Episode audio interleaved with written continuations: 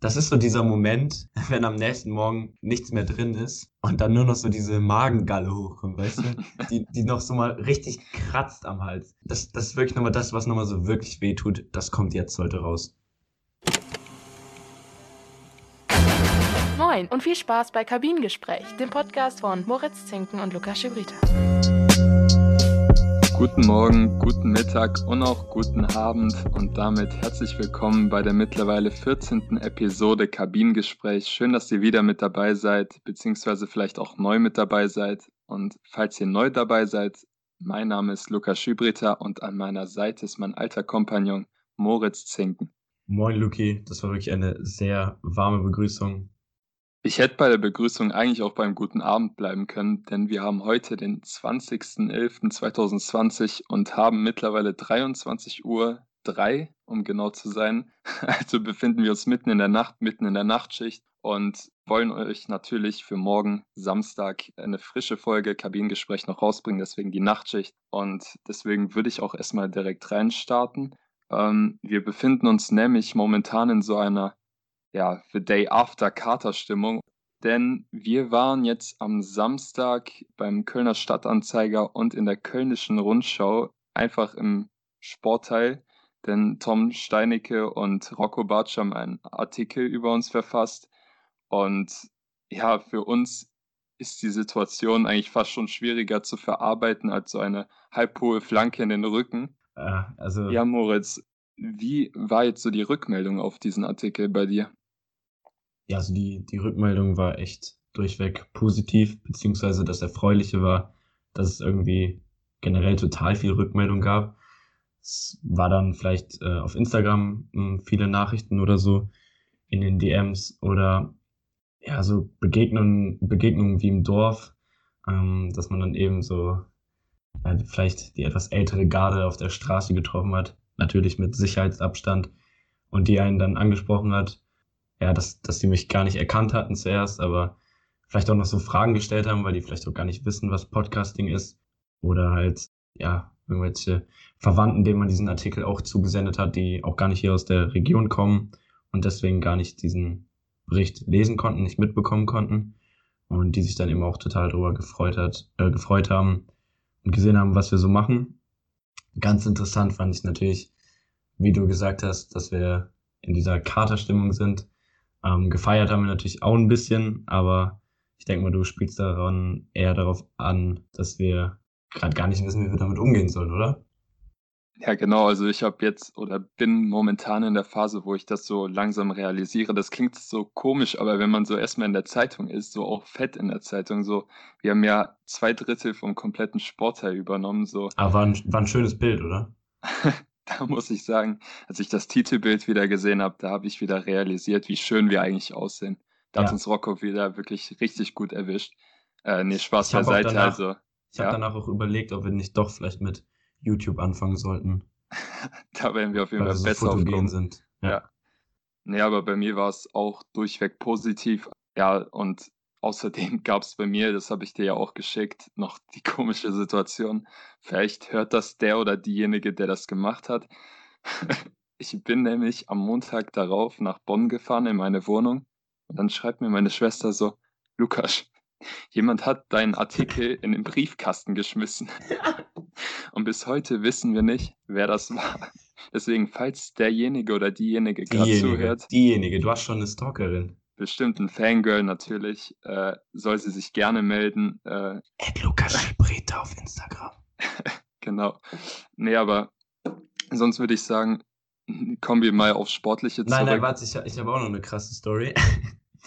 Und zwar rief mich dann, glaube ich, so am Dienstag, Grüße gehen auch raus, eine gewisse Person aus dem Fahrbüro bei mir äh, in der nächsten Stadt an und äh, ich bin dann halt reingegangen und sie hat gefragt, ob ich dafür zuständig bin, die Fahrbriefe bei uns im Dorf auszuteilen. Und äh, dann habe ich halt verneint, weil äh, ich bin nicht religiös. Spaß. Ich bin, ich bin nicht engagiert.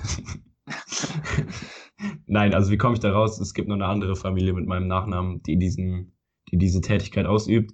Und dann hat sie einfach nur gesagt, wie heißen Sie? Moritz Zinken? Und dann so, ja, toll, was ihr da macht. Wirklich toll.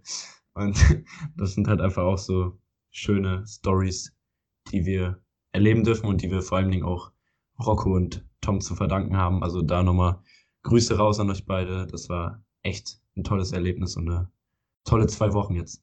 Ja, wie du angesprochen hast, also es ist schon eine verrückte Zeit, vor allem wenn dich so viele Leute auf einmal da oder wegen des Podcasts einfach ansprechen und den kennen, so dass wir mittlerweile so ein Standing erreicht haben, dass uns mittlerweile vor allem auch die jüngeren Menschen hier in der Region so wegen des Podcasts auch kennen. Aber apropos verrückte Zeiten, ich habe mal auf unser Pseudoskript geschaut und was gäbe es für eine bessere Überleitung als das hier? Nämlich, es waren jetzt die letzten Spiele der Nations League und da gab es doch das ein oder andere verrückte Ergebnis, wobei wir auf dieses verrückte Ergebnis der Nationalmannschaft später mal schauen. Aber ich würde mal sagen, starte doch mal mit dem ersten Punkt, den wir da aufgelistet haben. Genau, ähm, gerne. Wir haben nämlich sehr viele Themen in diesem Fußball-Spezial, in dieser Fußball-Spezialfolge dabei. Wir fangen natürlich erstmal mit der Nations League an, wo jetzt eben die Gruppensieger der Ligen A äh, nächstes Jahr im Oktober 2021 eben in einem Final Four antreten werden.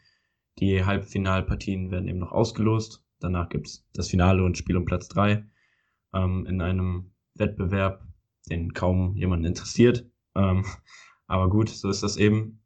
Es war jetzt Länderspielpause, nächstes Wochenende, beziehungsweise wenn ihr diesen Podcast anhört, dieses Wochenende ist dann auch eben wieder Bundesliga. Und ja, du kannst dann gern mal, wenn du magst, die vier Teilnehmer des Final Fours bekannt geben.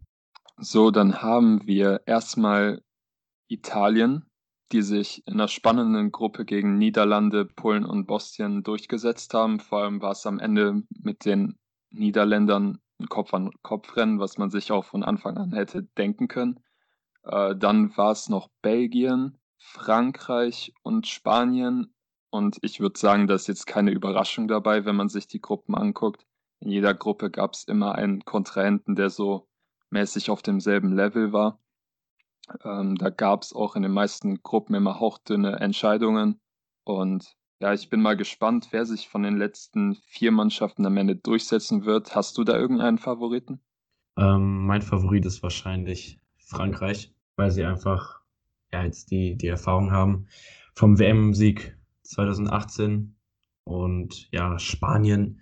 Ich meine, die waren in der Gruppe mit Deutschland, also für mich nicht mehr diese Macht, diese Weltfußballmacht. Ja, Italien und Belgien, also Belgien wäre vielleicht noch so der Finalgegner von Frankreich, ähm, wenn die nicht schon im Halbfinale gegeneinander spielen, das wissen wir eben noch nicht. Aber mein Tipp geht ganz klar für Frankreich. Und bei dir? Also ich muss sagen, wenn man sich alleine den Kader von Frankreich anschaut, dann hätten die eigentlich ja schon zwei Kader stellen können, die auch die Nations League und die EM gewinnen können. Also die haben momentan so eine Hammer-Kaderbreite und alleine deswegen glaube ich, dass sie sich auch durchsetzen werden. So, wir sind momentan wirklich auch der Primus hier in Europa. So, Italien wäre für mich so der Underdog weil die auch schon sehr lange, ich meine, ich habe gelesen, seit über 20 Spielen kein Pflichtspiel mehr verloren haben. Ich finde auch, dass sie momentan eine sehr coole junge Truppe rund um Barella haben und so weiter. Deswegen rechne ich denen auch Chancen zu. Bei Belgien muss man immer schauen, wie ihre Form ist. Wobei die goldene Generation, um die ja auch nicht mehr jünger wird, muss man mal schauen. Und Spanien sehe ich eigentlich genau wie du keine Chancen zu. Und da bin ich mal gespannt, wie das Ganze ablaufen wird. Ja, ich würde mal sagen, wir müssen über Spaniens letzten Gegner dringend reden, oder? über die deutsche Nationalelf, über Hashtag. Warte, warte. bevor du reinstartest, bevor du reinstartest, Moritz, du hast dich jetzt nun einmal bei unserem Podcast und einmal bei DFP über die Nationalmannschaft eigentlich ausgekotzt. Hast du noch irgendwas im Magen, was da rauskommen kann? Oder wie sieht das bei dir aus? Also, Luki, ich hatte ja auch schon gewisse Partyerlebnisse mit dir. ähm, das ist so dieser Moment, wenn am nächsten Morgen nichts mehr drin ist. Mama, bitte jetzt abschalten. Ähm, und dann nur noch so diese Magengalle hochkommt, weißt du? Die, die noch so mal richtig kratzt am Hals. Ich glaube, ich glaub, das kennt jeder, der gerade diesen Podcast zuhört. Wenn nicht, seid ihr hier falsch. Ähm, das, das ist wirklich nochmal das, was nochmal so wirklich wehtut. Das kommt jetzt heute raus. Ja, das äh, würde ich auch sagen. Also das Gefühl beschreibt die momentane Situation um die Nationalmannschaft eigentlich ziemlich gut. Eigentlich muss man nicht viel drüber sagen. Die ersten 20 Minuten gefühlt, oder wann ist das erste Tor gefallen von Spanien? Ich glaube, irgendwann in der 20. Auf jeden Fall bis dahin war das nicht schlecht, was gespielt wurde. So, ich habe mir die Highlights im Nachhinein auch mal angeschaut, weil ich, um ehrlich zu sein, wieder nicht mitbekommen habe, dass die Nationalmannschaft gespielt hat. Soll ich dir vorher mal schreiben nächstes Mal? ja, nee, ich brauche so einen Reminder. Also im, März, im, genau. Im März ist das dann ja zum Glück erst wieder. Dann ja, auf jeden Fall, bis dahin war es ja in Ordnung, was gespielt wurde. Dann kam das erste Tor und dann, ja, dann kam alles zusammen. Die deutsche, und nichts zusammen. Und nichts zusammen, genau. Die deutsche Nationalmannschaft ist einfach zusammengeklappt. Und wie siehst du das so? Weil du hast es ja live gesehen. Ja, fangen wir vielleicht erstmal mit dem Fakt an, dass das die höchste Niederlage war eines deutschen Teams seit 1931. Also da gab es noch nicht mal die Bundesrepublik Deutschland. In so einer Zeit leben wir, in so einem Tiefpunkt sind wir aktuell. Als wäre 2020 noch nicht schlimm genug, ist es noch das ja, schlechteste Länderspieljahr gefühlt seit der Bundesrepublik Deutschland. Im März 1909 verlor das deutsche Team mit 0 zu 9 gegen England. Also ist das jetzt auch die zweithöchste Niederlage. Das erstmal so ein paar Fakten, um das Ganze einzuordnen. Es war ja generell ein abgrundtief schlechtes Länderspieljahr. Keiner weiß, warum Joachim Löw noch Trainer ist. Und dieses Spiel hätte es eigentlich zeigen müssen. Er hätte nach der WM 2018 gehen können oder müssen. Ähm, dort hat er gesagt, okay, ich starte den Neuanfang. Wir wissen alle, wie das ausgegangen ist. In zweieinhalb Jahren ist einfach nichts um diese Mannschaft passiert. Es ist noch schlimmer geworden. Und dieses Spiel ist jetzt eigentlich für mich so dieser ja, letzte Tropfen auf den heißen Stein oder wie man das. Nee, nein. Falsches Sprichwort. ähm, es gibt einmal den Tropfen auf den heißen Stein und der Tropfen, der das Fass zum Überlaufen, Überlaufen bringt. Genau, ah, Überlaufen ja, genau. bringt. Ähm, und das ist für mich einfach dieser Moment gewesen, wo ich nach dem 3-0 dachte, das war in der 38. Minute, komm Spanien, zeigt mal ein bisschen von dieser Bayern-Mentalität, dann sind wir Löw am Mittwoch los. Also so weit ist es gekommen, ähm, dass ich das gedacht habe. Aber Löw ist immer noch Trainer, trotz einer Krisensitzung. Und ja, du hast es angesprochen beim Spiel. 17. Minute Morata, der wirklich ein überragendes Spiel, eine überragende erste Hälfte gemacht hat, macht es 1 zu 0. Und ab dann war es so, als hätte ich Schalke gesehen. Beziehungsweise es war sogar noch schlimmer. Schalke hat ja wenigstens die letzten Spiele defensiv gut gestanden. Ähm, aber die deutsche Nationalmannschaft hat die Gegner einfach das machen lassen, was sie wollten. Spanien hatte ein Trainingsspiel. Man hat alles ähm, vermissen lassen, was man in einem Fußballspiel braucht. Kampf, das Können, die Leidenschaft. Ja, ich weiß, die Liste ist endlos lang. Mach weiter. Apropos Schalke, ähm, ich fand es nämlich so genial. Also ich habe die Niederlage eigentlich schon gefeiert, weil ich mich dann bei Twitter hingesetzt habe und wirklich eine halbe Stunde lang durch die Trends gegangen bin, weil da waren wirklich so geniale Kommentare. Da habe ich auch ein paar rausgesucht. Da, wo du Schalke angesprochen hast, das kann eine gute Überleitung sein. Da hat nämlich die Drama oder der Drama King geschrieben. Die deutsche Mannschaft spielt heute sehr schalkig oder ähm, Deutschland spielt fast schon brasilianisch oder jetzt wartet doch noch mal, bis alle Briefwahltore ausgezählt sind. Also ich saß da wirklich lange und habe mir einfach nur die Twitter-Reaktionen von den ganzen Fans durchgelesen, die sich auch einfach nur lustig gemacht haben, was aber auch wieder letztendlich zeigt, dass da eine Veränderung kommen muss, denke ich, äh, dass wir so weit gekommen sind, dass sich nur noch lustig gemacht wird.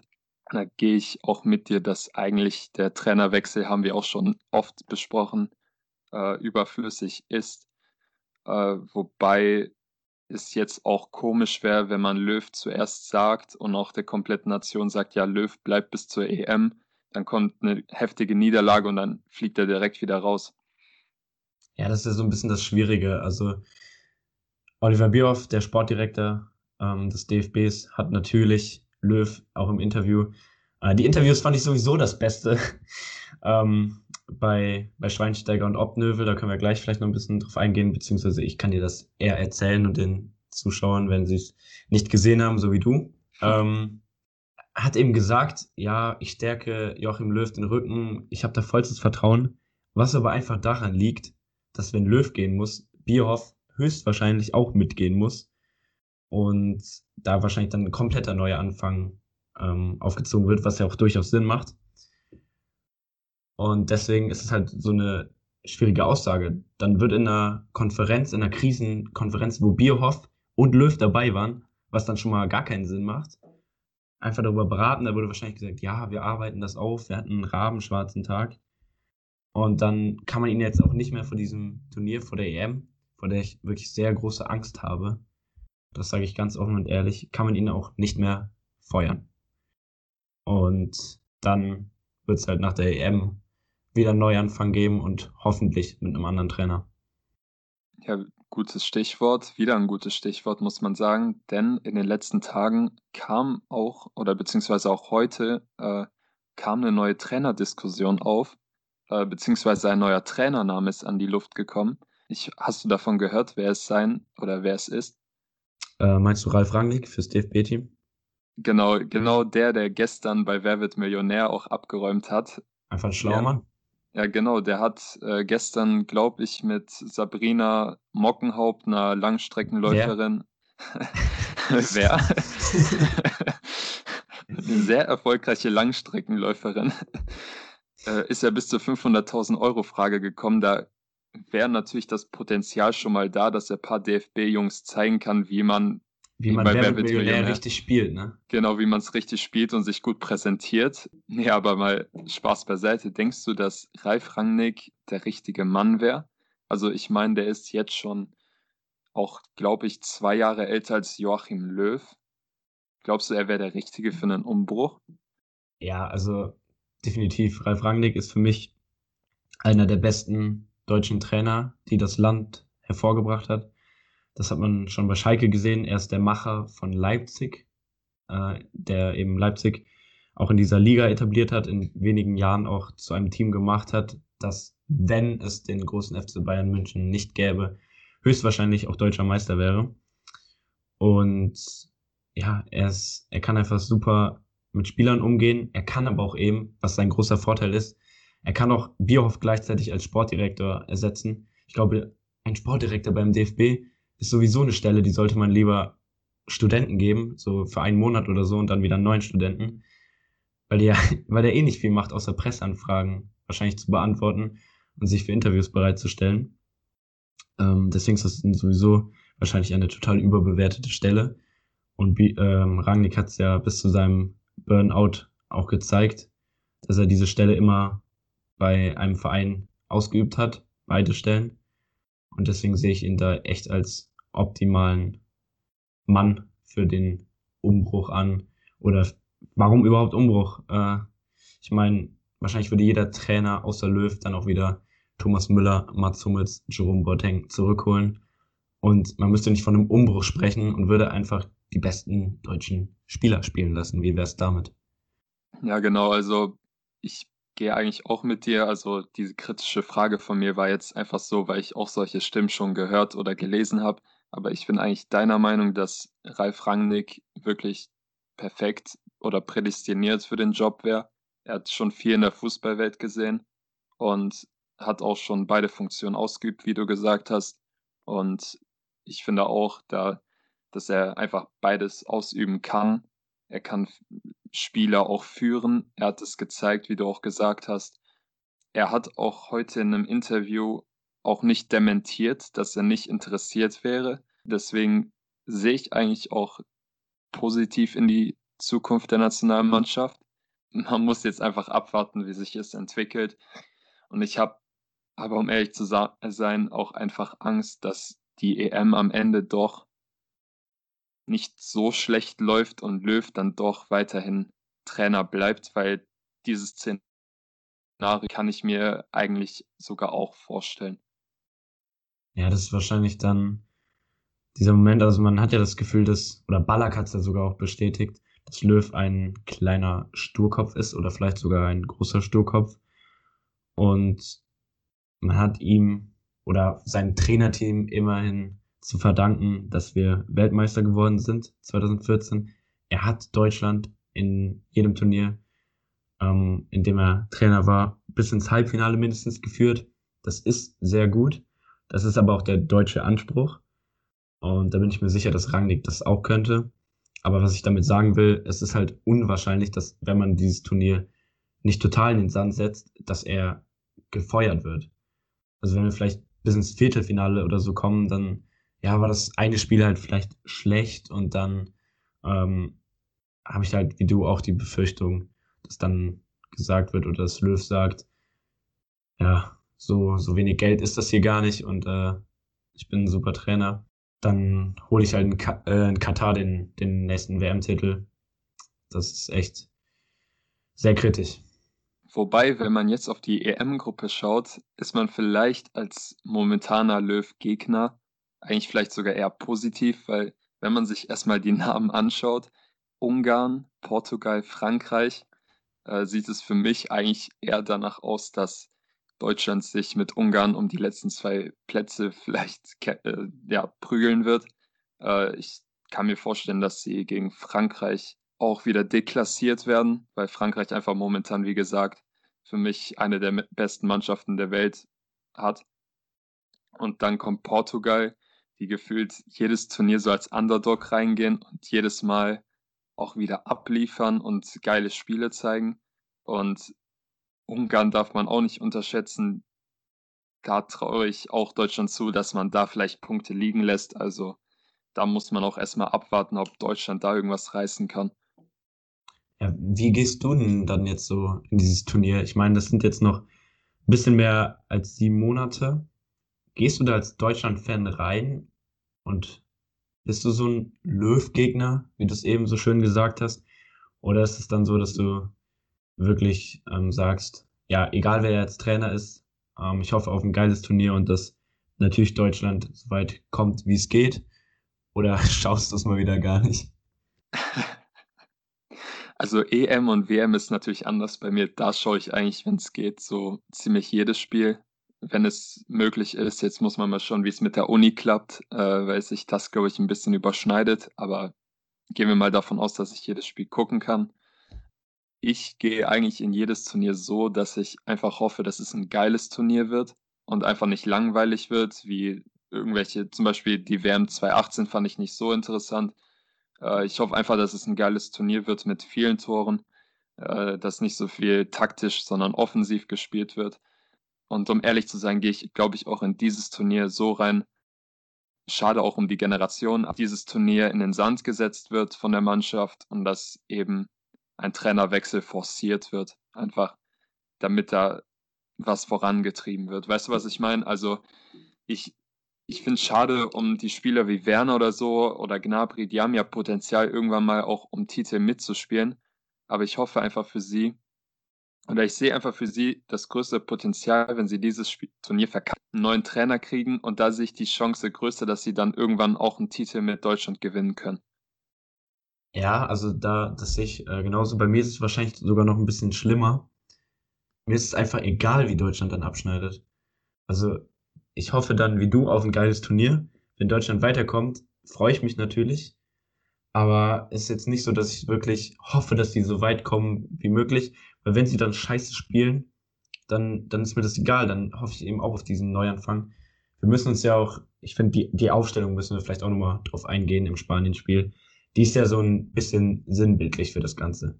Wir haben Neuer im Tor, der, wenn du jetzt auch mal vielleicht bei Kicker die Noten siehst, mit einer 3, er hat sechs Tore kassiert, für die er vielleicht nicht viel, äh, für der er gar nichts konnte, außer vielleicht beim 4-0 hat er sich ein bisschen verstolpert bei einem Sweaty, bei einem Querpass. Und dann gehst du einfach in die Abwehr, hast einen De Debütanten wie Max, der schon vor zwei Jahren hätte nominiert werden müssen, einen Robin Koch, der da für mich nicht in die erste Elf reingehört, ein Süle, der gerade nach einer Verletzung zurück ist, den man vielleicht in diesem Spiel noch nicht bringen muss. Ein Ginter, der hier Rechtsverteidiger spielt, ähm, in seinem Verein seit Jahren Innenverteidiger spielt. Natürlich hat er am Anfang auch mal, glaube ich, bei, bei Dortmund Rechtsverteidiger gespielt, wenn ich äh, mich richtig erinnere. Ja, richtig. Aber, aber ist halt einfach in der Bundesliga, finde ich, einer der besten Innenverteidiger. Läuft so ein bisschen unterm Radar und den lässt du da Rechtsverteidiger spielen gegen Spanien Ähm, ja, wa warte mal, Moritz. Er wollte, okay. äh, du, du hast Joachim Löw einfach nicht verstanden. Denk doch mal an die WM 2014 zurück, an dieses glorreiche Turnier. Da hatten wir Skodran Mustafi, der Rechtsverteidiger gespielt hat, oder auch Mertesacker, der Außenverteidiger Hövedes. Die Leute haben Außenverteidiger gespielt. Da wollte er einfach mal so eine Gedächtnis-Innenverteidiger-Außenverteidiger-Kombination auspacken, aber hat diesmal leider nicht so gut funktioniert. Aber es war ja auch wieder, weil er so stur war und lahm im Mittelfeld auf der 6 gelassen hat.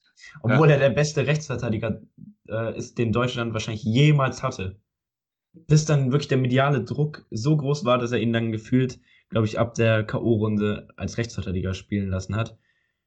Ähm, das ist halt auch so ein bisschen ein Problem. Rechter Außenverteidiger und linker Außenverteidiger ist bei Deutschland rechts vor allen Dingen seit Lahm. Natürlich kann man dann Kimmich spielen lassen, der aber doch dann im Mittelfeld die größeren ähm, Qualitäten hat, finde ich. Und da, da ist halt einfach nicht viel los. Also, wenn hier vielleicht auch jüngere Kinder zuhören, lasst euch zum Außenverteidiger umschulen. Vielleicht klappt's was in hm. zehn Jahren mit der Nationalelf bei euch. Äh, viel Glück von mir. Löw hat damals ja auch über Schmelzer gesagt, wir können uns keinen perfekten Linksverteidiger schnitzen. Das ist vielleicht auch so ein bisschen sinnbildlich, wenn du dich daran erinnerst. Ja. Und dann gehen wir in die Offensive und das ist das Bild anders. Ähm, ja, was sagst du zur deutschen Offensive? Das ist eigentlich vielleicht mit Frankreich oder Portugal vielleicht auch eine der besten, oder? Ja, was soll man dazu sagen? Da hast du Timo Werner, der jetzt auch in der Premier League so langsam ankommt. Gnabry und Sané mit die beste Flügelzange der Welt momentan ist, wenn sie gut performen. Bei denen ist man sich auch nie sicher, wie ihre Tagesform ist. Aber ich finde auch, dass wir dahinter im Mittelfeld eigentlich solide aufgestellt sind. So ein Toni Kroos, da, da sind die Gemüter natürlich wieder gespalten, aber da finde ich wieder einen Leon Goretzka, der überragend spielt. Gündogan ist auch okay. Für mich als Gladbacher natürlich Neuhaus hat natürlich auch performt in den letzten Spielen. Aber ich finde, offensiv ist man nicht schlecht aufgestellt, nur defensiv, ja, ich glaube, da steht man einfach schlecht.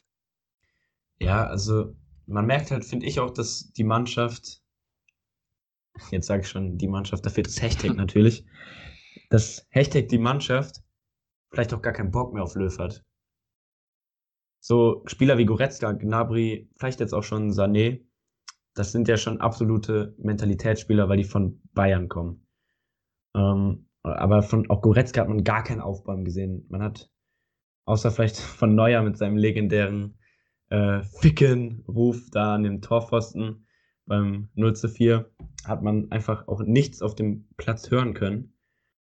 Und das ist halt für mich so ein Ding, wenn du da wirklich einen guten Trainer hast, der auch wieder eine Aufstellung bringt oder eine Nominiertenliste hat, die Sinn macht, dann hat diese Mannschaft vielleicht auch wieder mehr Bock. Weil diese Offensive, die hat so viel Potenzial, das ist vielleicht die beste Offensive, die wir seit Jahrzehnten in Deutschland hatten. Wenn ich diese Offensive auch mit 2014 vielleicht vergleiche, und ja, natürlich sehen wir dann hier, warum, lässt, warum lässt Löw Werner links spielen? Auf dem Flügel, okay, bei Chelsea spielt er aktuell auf dem Flügel, aber du kannst doch nicht Gnabry dann in den Sturm stellen, wenn Sané und Gnabry so eingespielt sind als Flügelzangen, meiner Meinung nach. Und warum lässt du nicht ein Neuhaus statt Gündogan oder Kroos spielen, der vielleicht aktuell eine bessere Form hat? Ich gehe gerade so ein bisschen die perfekte Aufstellung durch und dann tauschst du noch einen Robin Koch gegen einen Hummels aus, ein Süle, der vielleicht noch nicht ganz fit war, gegen den Boateng und dann vielleicht Gosens auf links. Und dann ist das doch schon eine super Elf für die Europameisterschaft, oder? Ja, ich würde auch sagen, dass man so und mit einem neuen Trainer auch direkt um den Titel mitspielen könnte. Ich sehe einfach das Spielermaterial wäre dafür da, was aktuell Deutschland hat. Aber na ja, nun sind nun mal die Situation nicht so gegeben, dass es so wahrscheinlich kommen wird, dass Deutschland um den Titel mitspielen wird. Darauf müssen wir uns noch ein paar Jahre gedulden. Aber ich würde sagen, kommen wir auch zum nächsten Punkt, denn die Zeit ist ein bisschen fortgeschritten, haben wir uns doch in Rage geredet. Deswegen würde ich jetzt auch weitermachen direkt mit dem nächsten Punkt, nämlich der Club-WM, die jetzt vom Dezember auf den Februar verschoben wurde, Moritz. Was sagst du dazu? Ja, ähm, absolut unnötig, aber Geld regiert die Welt, vor allen Dingen die Fußballwelt, ist mein, ist mein Statement dazu. Ähm, Karl-Heinz Rummenigge, Präsident von Bayern München, hat eben ja Gianno Infantinis Vorgehen, dieses Turnier dort noch ähm, zu platzieren im Februar, um genauer zu sein, vom 1. bis zum 11. Februar in Katar. Generell, was alles schon in Katar stattfindet, hat mit Fußball und Menschenrechte und No to Racism und all dem ganzen wichtigen Zeugs nicht zu tun. Das geht für mich einfach nicht d'accord. Das ist aber ein anderes Thema.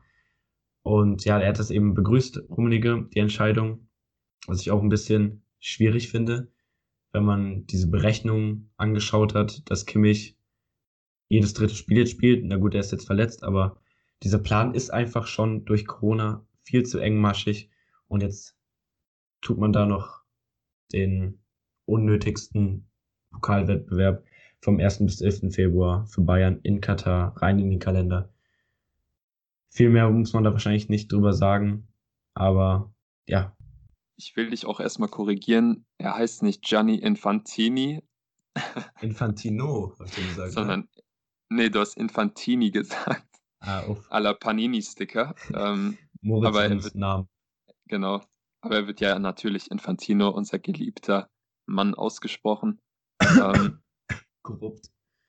Nee, im Zuge des Hoffenheim-Spiels jetzt auch am nächsten Spieltag kam da jetzt sowieso schon negative Stimmen aus der Bundesliga, dass momentan einfach zu viele Spiele sind, wo auch eben die Spieler ins Ausland reisen müssen und dass sich eben jetzt momentan viele dagegen sträuben, dass es noch mehr Spiele so im Ausland gibt. Und man hätte vielleicht auch die Option ziehen können, dass man die Clubwärme mal auslässt. Aber wie du gesagt hast, Geld regiert die Welt. Hätte man natürlich nicht machen können. Und ja, deswegen wird jetzt die WM im Februar stattfinden. Und darauf die WM, ich weiß nicht, ob du davon mitbekommen hast, wird ja die FIFA-WM sein mit 31 oder 32 Spielen insgesamt, mit 24 Mannschaften und die soll ja im, sollte ja jetzt auch nächsten Sommer stattfinden. Wird sie ja nicht machen wegen der EM, aber deswegen wird sie wahrscheinlich dann im darauffolgenden Jahr, obwohl da ist die WM, also wird die vermutlich 2023 stattfinden. Und für mich zeigt es einfach, wie unnötig dieser Wettbewerb ist, auch wie die vorhin angesprochene Nations League. Und ja, darüber haben wir, glaube ich, auch in der letzten DFB-Folge gesprochen. Da muss man einfach überlegen, ob man da nicht ein paar Neuerungen einbringen sollte, dass eben weniger Spiele stattfinden. Aber ich kann es nicht oft genug sagen. Dein Sprichwort, Geld regiert die Welt, ist halt einfach true und da wird nichts dran gerüttelt. Ja, das ist ja auch leider so ein, so ein leidiges Thema einfach. Klopp und Guardiola sind da ja auch sehr große oder namenhafte Vorreiter, die eben ihre Spieler einfach schützen wollen. Und es ist halt auch nicht mehr attraktiv für den, für den Zuschauer. Wir haben dann eben jetzt zum Beispiel diese Club-WM, spielen eine Bundesliga-Saison noch zu Ende. Wahrscheinlich kommt dann noch DFB-Pokal, Champions League-Finale. Dann kommt die EM, dann kommt im Oktober noch das Final Four. Dann haben wir noch 2022 an einem Weihnachtsmarkt wahrscheinlich das Finale in Katar von der WM oder vielleicht 24. Heiligabend. Ähm, während Oma da Socken strickt, verliert Deutschland in der Gruppenphase oder weiß was ich, so, so Ereignisse. Das ist ja einfach nicht mehr schön und hat für mich nichts mit dem Fußball, wie man ihn liebt, zu tun. Dafür gab es jetzt bei einem anderen Fußballverband, der noch mächtiger ist, äh, nämlich der FIFA, ähm, neuerdings einen besonders wichtigen Gesetzesvorschlag meiner Meinung nach. Ähm, davon hast du mir oder das hast du mir weitergeschickt. Ähm, nämlich haben sie dem oder wollen sie jetzt im Dezember dem FIFA-Rat ein neues oder eine neue Regel vorlegen, wo jetzt schwangeren Frauen oder Fußballerinnen erlaubt werden soll, dass sie eben bezahlten Mutterschutz kriegen. Ich finde, das ist ein sehr wichtiger Schritt und frage mich einfach, warum er erst jetzt kommt, so dass man einfach äh, Mutter sein und Job verbinden kann, was in anderen Berufen ja auch schon möglich ist, schon sehr lange möglich ist. Ähm, aber besser später als nie ist, glaube ich, gerade das Motto so. Ja, das ist ja schon auch, wenn man sich das mal überlegt, einfach ein bisschen traurig oder erbärmlich, dass das bisher nicht möglich war. Weil, keine Ahnung, ich denke mal, viele Spielerinnen werden dann einfach bis in die 30er gewartet haben, um vielleicht Kinder zu bekommen, damit sie ihre Karriere nicht gefährden, die sie ja, wie man auch einfach anerkennen muss, viel mehr aus Spaß spielen vielleicht als die männlichen Vertreter, da sie davon zum größten Teil oder die größten ähm, der größte Anteil der Frauen davon nicht leben kann und dann nebenbei noch einen eigenen Job ausüben müssen und dann noch ein Kind, das ist einfach wieder eine Zumutung für die, für den Frauenfußball, für die Akteure, das einfach nicht okay ist. Dieses Gesetz ist einfach unheimlich wichtig und beinhaltet halt vor allen Dingen drei Punkte. Ähm, zum einen, wie du schon angesprochen hast, den zwingenden Mutterschaftsurlaub von mindestens 14 Wochen. Dazu soll eben dann in dieser Zeit vertraglich gesichert zwei Drittel des Gehalts bezahlt werden. Die Clubs müssen sich danach auch verpflichten, die Spielerin wieder zurück ins Boot zu holen, eine ja, reibungslose Rückkehr in den Fußball zu, zu schaffen. Und dabei sollen die Frauen eben medizinisch betreut werden. Und ja, die Diskriminierung von Frauen aufgrund von Schwangerschaft soll halt dann dadurch verboten sein, wie ich eben schon gesagt habe, dass Frauen halt hoffentlich die Chance haben, auch während ihres Berufs, während des Berufs Fußball schwanger zu sein. Ja, und dadurch, dass die Zeit leider schon fortgeschritten ist, müssen wir leider schon zum letzten Punkt kommen. Ich hätte auch gerne über dieses Gesetz noch länger gesprochen, weil es doch ein wirklich, ja, wie gesagt, sehr wichtiges Thema ist. Äh, aber jetzt kommen wir zum Thema, was diesen Spieltag eigentlich komplett überschattet. Ich höre eigentlich nichts mehr anderes. Selbst in den britischen Medien habe ich Beiträge zu diesem Spieler gesehen. Es geht nämlich um den bald 16-jährigen Yusufa Mokoko, dem Stürmertalent von Borussia Dortmund, der mit seinem Geburtstag am Samstag, glaube ich, für das nächste Dortmund-Spiel spielberechtigt wäre. Und Louis Favre hat schon auch angekündigt, äh, dass er viel von Mokoko hält und viele trauen jetzt auch Favre zu, dass er ihn einsetzt. Was sagst du zu der ganzen Thematik? Weil ich äh, finde es, äh, auch wenn man auf andere solche äh, Jahrhunderttalente blickt, wie zum Beispiel diesen, ich weiß nicht, ob du davon mitbekommen hast, aber in Amerika gab es jetzt so ein, damals, das war in den 2000er Jahren, so ein äh, Freddy Adu hieß er. Äh, der war 14 Jahre alt und der wurde schon als neuer Pelé ge geheißen und der hat Nike-Verträge mit 14 bekommen. Und man merkt, aus ihm wurde letztendlich nichts und ich habe einfach Angst, dass Mokoko das gleiche passiert. Ja, ich muss dich erstmal auch korrigieren. Äh, du hast mich eben beim Namen korrigiert. Der gute Mokoko hat heute Geburtstag. Also wenn du willst, hast du noch 14 Minuten Zeit, ihm privat auf Instagram zu schreiben. Ich denke mal, da bist du auch aktuell der Einzige, der ihm schreibt. Ähm, da wird, wird kein anderer schreiben ja, also der, der Hype um ihn ist halt einfach total krass und auch auf jeden Fall übertrieben. Watzke hat ja auch heute versucht, da ein bisschen Luft rauszunehmen. Ich bin gespannt, ob Favre ihn einsetzt. Ich habe mir da auch ein bisschen Gedanken drüber gemacht. Favre ist ja doch schon ein Trainer, der gezeigt hat in den letzten Jahren, dass er auf junge Spieler setzt. Ähm, er ist jetzt eben dann 16 Jahre und einen Tag alt. Das wäre der neue Bundesliga-Rekord. Davor war es eben auch ein Dortmund-Spieler namens Nuri Shahin, der diesen Rekord gesetzt hatte.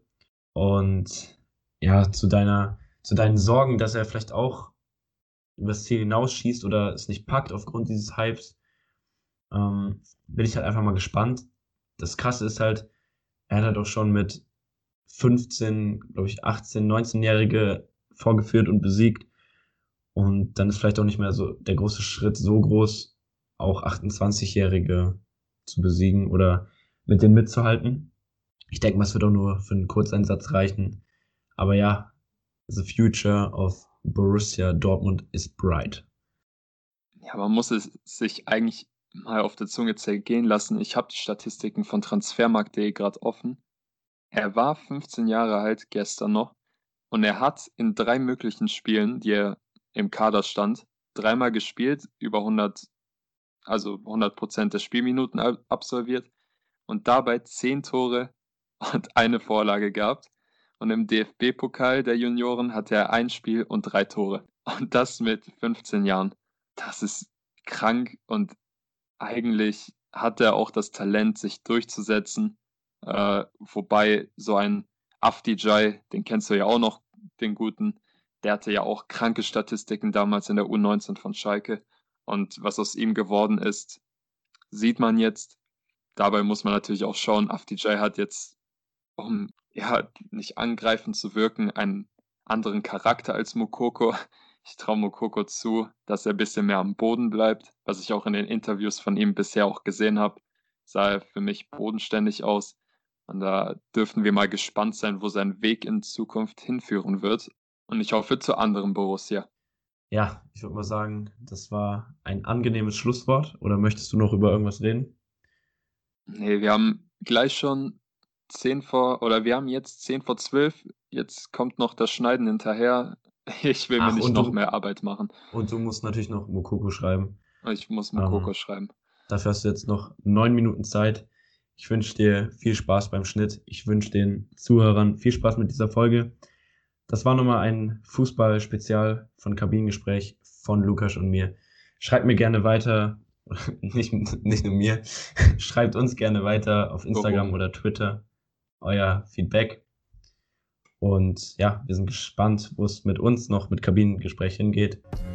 Und das war die 14. Folge von uns. Peace out. Ciao, ciao.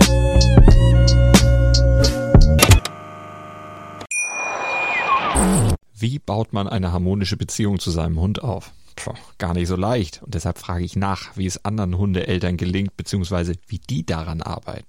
Bei Iswas Dog reden wir dann drüber. Alle 14 Tage neu mit mir, Malte Asmus und unserer Expertin für eine harmonische Mensch-Hund-Beziehung, Melanie Lippisch. Iswas Dog? Mit Malte Asmus. Überall, wo es Podcasts gibt.